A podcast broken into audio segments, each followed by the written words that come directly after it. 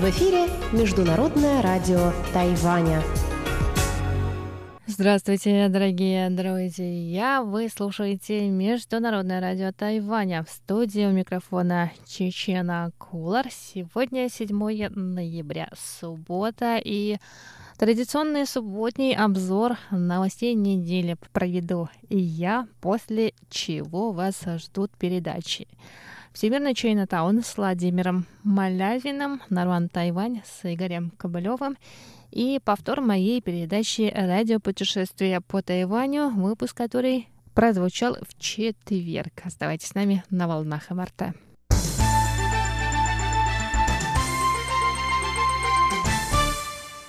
Прошедшая неделя оказалась богатой на самые разные новости. И первая главная новость понедельника была о том, что Китайская Народная Республика представила пакет мер по привлечению тайваньских компаний и частных лиц.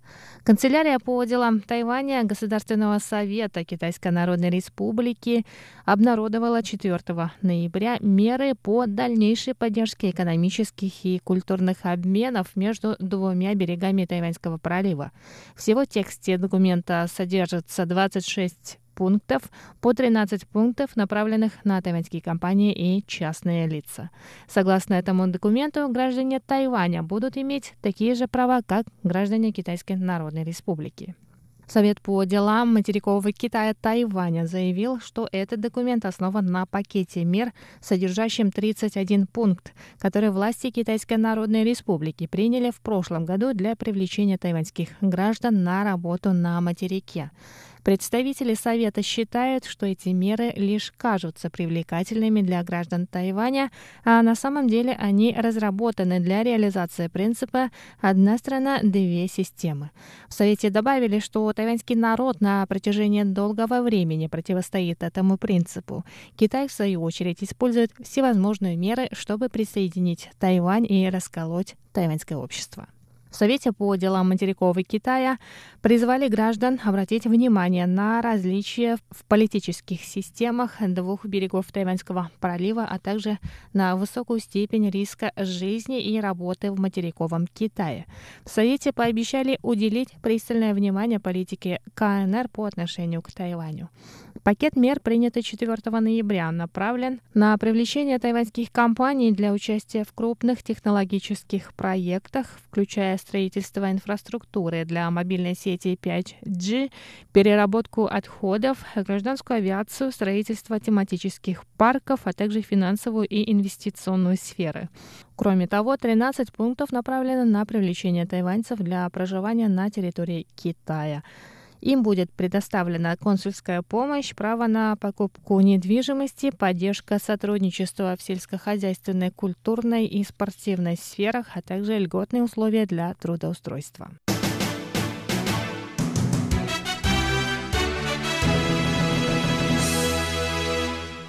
После того, как КНР представила меры по привлечению тайваньских компаний и частных лиц, президент Китайской республики Тайвань Цай Вэнь заявила, что меры Китая по привлечению тайваньского бизнеса направлены на продвижение формулы «одна страна, две системы». Слова президента прозвучали в ходе ее посещения уезда Пиндун, что на юге Тайваня. Днем ранее канцелярия по делам Тайваня при Госсовете Китайской Народной Республики представила 26 новых мер по продвижению экономических и культурных обменов между двумя сторонами Тайваньского пролива. Президент Цай Инвэнь сказала по этому поводу следующее. Я считаю, что 31 мера, представленная ранее, и 26 новых стимулов – это часть плана Китая по осуществлению формулы «одна страна, две системы». Очевидно, что Китай делает все для продвижения этой формулы. Ради осуществления этого принципа на Тайване и созданы эти стимулы. 那这个就是呃，是为了要实现它一国对台湾的一国两制的方案所提出来的啊。 между тем, оппозиционная партия Гоминдан позитивно оценила комплекс мер Китайской Народной Республики в отношении граждан Тайваня. Партия призвала правительство Тайваня к диалогу с Пекином.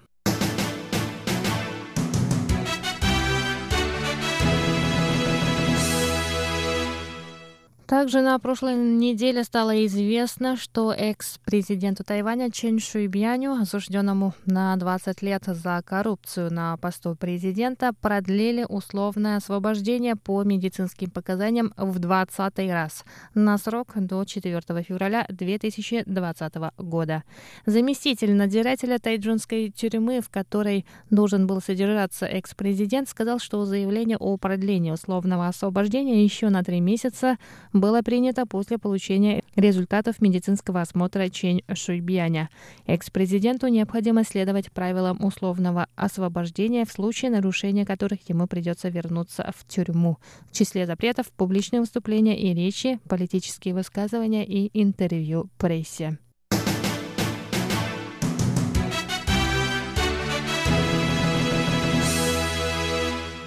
А теперь к хорошим для иностранцев, проживающих на Тайване, новостям. Номера на видах на жительство для иностранцев на Тайване начнут менять с октября 2020 года. Об этом сообщили 5 ноября в Совете по национальному развитию. Формат номера удостоверения будет повторять формат тайваньских удостоверений личности. На данный момент номера на картах состоят из двух букв и восьми цифр. Новый номер будет включать одну букву и девять цифр, как на тайваньских удостоверениях. Об этом рассказала глава Совета Чен Мэйлин. Она отметила, что иностранные граждане, имеющие тайваньский вид на жительство, часто сталкиваются с проблемами в оформлении документов онлайн в связи с различными форматами номеров карт. Согласно данным Тайваньского министерства внутренних дел, замене подлежат около 1 миллиона карт иностранных резидентов, из которых 690 тысяч трудовые иммигранты, 30 тысяч иностранные специалисты и 300 тысяч иностранные супруги тайваньских граждан.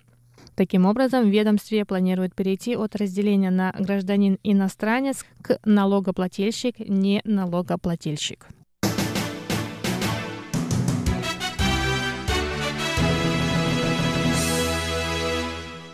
На прошлой неделе также стало известно, что в ходе американско-китайской торговой войны пострадали экономики обеих стран, однако некоторые другие страны, наоборот, извлекли из этого выгоду, в их числе и Тайвань. Об этом сообщалось в докладе, представленном 5 ноября на конференции Организации Объединенных Наций по торговле и развитию. По данным этого доклада, повышение тарифов на китайские товары привело к уменьшению размеров импорта США на 25% с 130 миллиардов до 95 миллиардов долларов США в первой половине 2019 года. В то же время несколько экспортно ориентированных экономик, в том числе Тайвань, Мексика, Евросоюз и Вьетнам, извлекли из сложившейся ситуации выгоду, и Тайвань меньше остальных, рассказал автор доклада экономист Александро Нисита.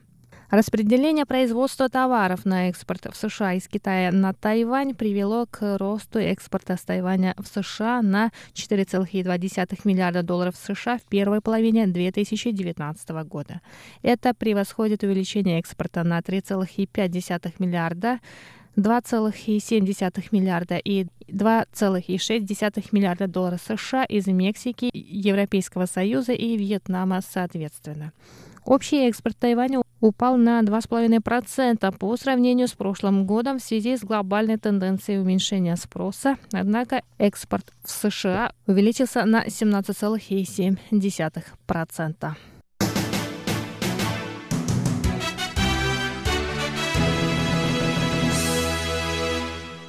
6 ноября стало известно, что Управление железных дорог Тайваня отменило план по внедрению системы распознавания лиц на железнодорожных станциях. План был предложен после нескольких страшных происшествий. Резне в тайбэйском метро в 2014 году и взрыве на станции Суншень в 2016. Предполагалось, что система позволит не только обнаруживать людей в розыске, но также оповещать о падении пассажиров на пути, нахождении посторонних в закрытых зонах и распознавать другие сигналы потенциальной опасности, как, например, замедление или остановка пассажира потока. Тем не менее, в управлении рассказали о незаконности подобной системы, нарушающей неприкосновенность частной жизни, что привело к отказу от дальнейшей разработки плана.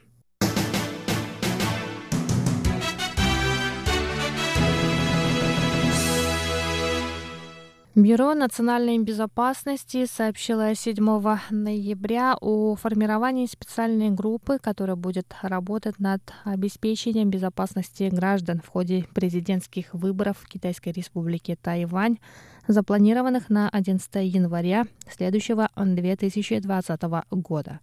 Глава бюро Чиго Джен сказал, что угроза безопасности возрастает с приближением выборов – Угрозу могут представлять столкновения между сторонниками разных политических партий, а также инфильтрация из-за рубежа посредством провокации, волнений через средства массовой информации. Чуй сказал, что ведомству будет необходимо обратить повышенное внимание на безопасность кандидатов и их семей.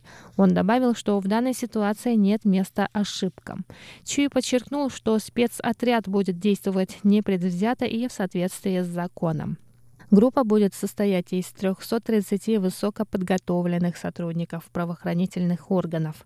В распоряжении сотрудников будут пистолеты ГЛОК-19 и другое снаряжение, как, например, приборы, препятствующие полетам съемочных беспилотников и других средств слежения.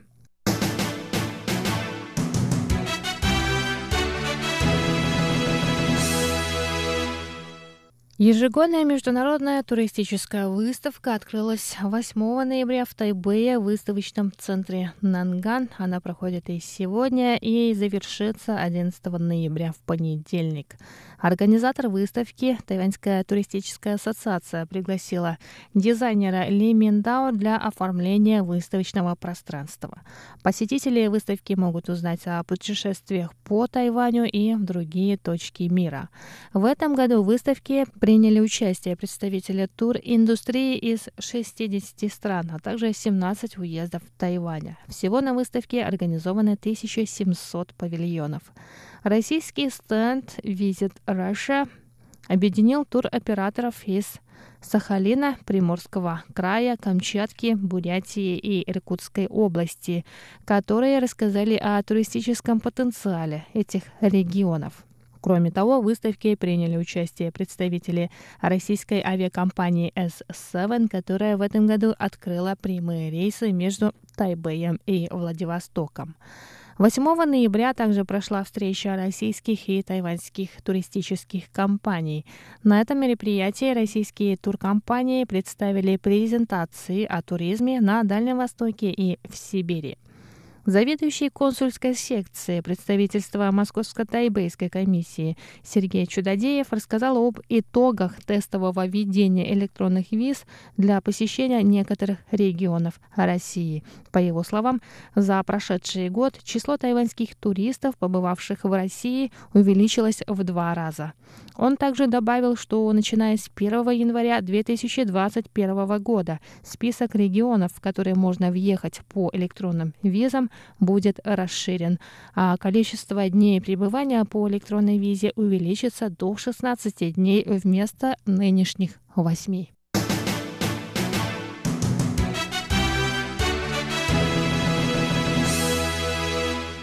И еще одна замечательная новость прошлой недели. Выставка «Ван Гог живьем» пройдет в Тайбэе в начале 2020 года. Посетители этой мультимедийной выставки могут увидеть картины Винсента Ван Гога, ожившие при помощи современных технологий. Эта выставка станет первой на Тайване высокотехнологичной художественной выставкой такого уровня. Организаторы выставки, австралийская компания Grand Exhibitions, покажут более трех тысяч картин Ван Гога, которые будут спроецированы на экраны, стены, колонны, потолки и пол выставочного публичного пространства. На выставке будут использованы более 40 проекторов высокого разрешения, многоканальная анимированная графика и объемный звук, которые позволят посетителям получить опыт иммерсивного шоу. В Тайбэе выставка будет организована в торговом центре Шинконг Мицукоши с 15 января по 5 апреля, а в Гаосюне с 18 апреля по 12 июля следующего года. И на этом обзор новостей прошедшей недели подходит к концу. С вами была Чечена Кулар. Оставайтесь на волнах Международного радио Тайваня.